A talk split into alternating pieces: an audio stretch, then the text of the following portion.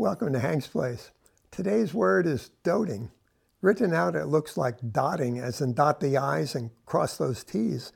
But when pronounced doting, it means excessively fond, adoring, affectionate, showing that you love someone very much.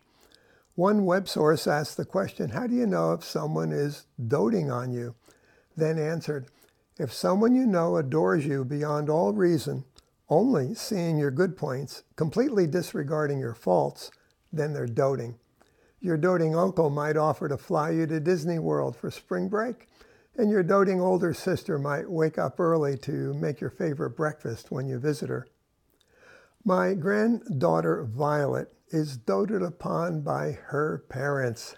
And you know what? She just receives all that love and attention, care and affection that they give her. She's quite young and has no trouble receiving. She just receives. And she blooms with life. Is God a doting father? Do you think he adores you beyond all reason, only seeing your good points and completely disregarding your faults? Or does he wear a frown when he looks upon you? Well, I'll let you draw your own conclusion, but consider if you are a Christian, the blood of Jesus has cleansed us from all unrighteousness, has washed us whiter than snow from our sins, has removed all condemnation, fell upon Jesus, remember? And prepared us perfectly as new creations, a son or daughter of the living God, fully accepted in the beloved, fellow heirs in the kingdom of Jesus Christ our Lord. Zephaniah 3:17 King James says, the Lord thy God in the midst of thee is mighty. He will save, he will rejoice over thee with joy.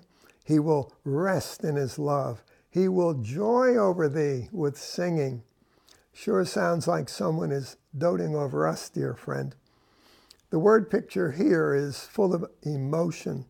God the Father is the one in Zephaniah's day who holds his daughter Jerusalem and sings joyfully in her presence just as a loving parent would cradle a child and sing out, out of love, so God's song over his people is born of his great love.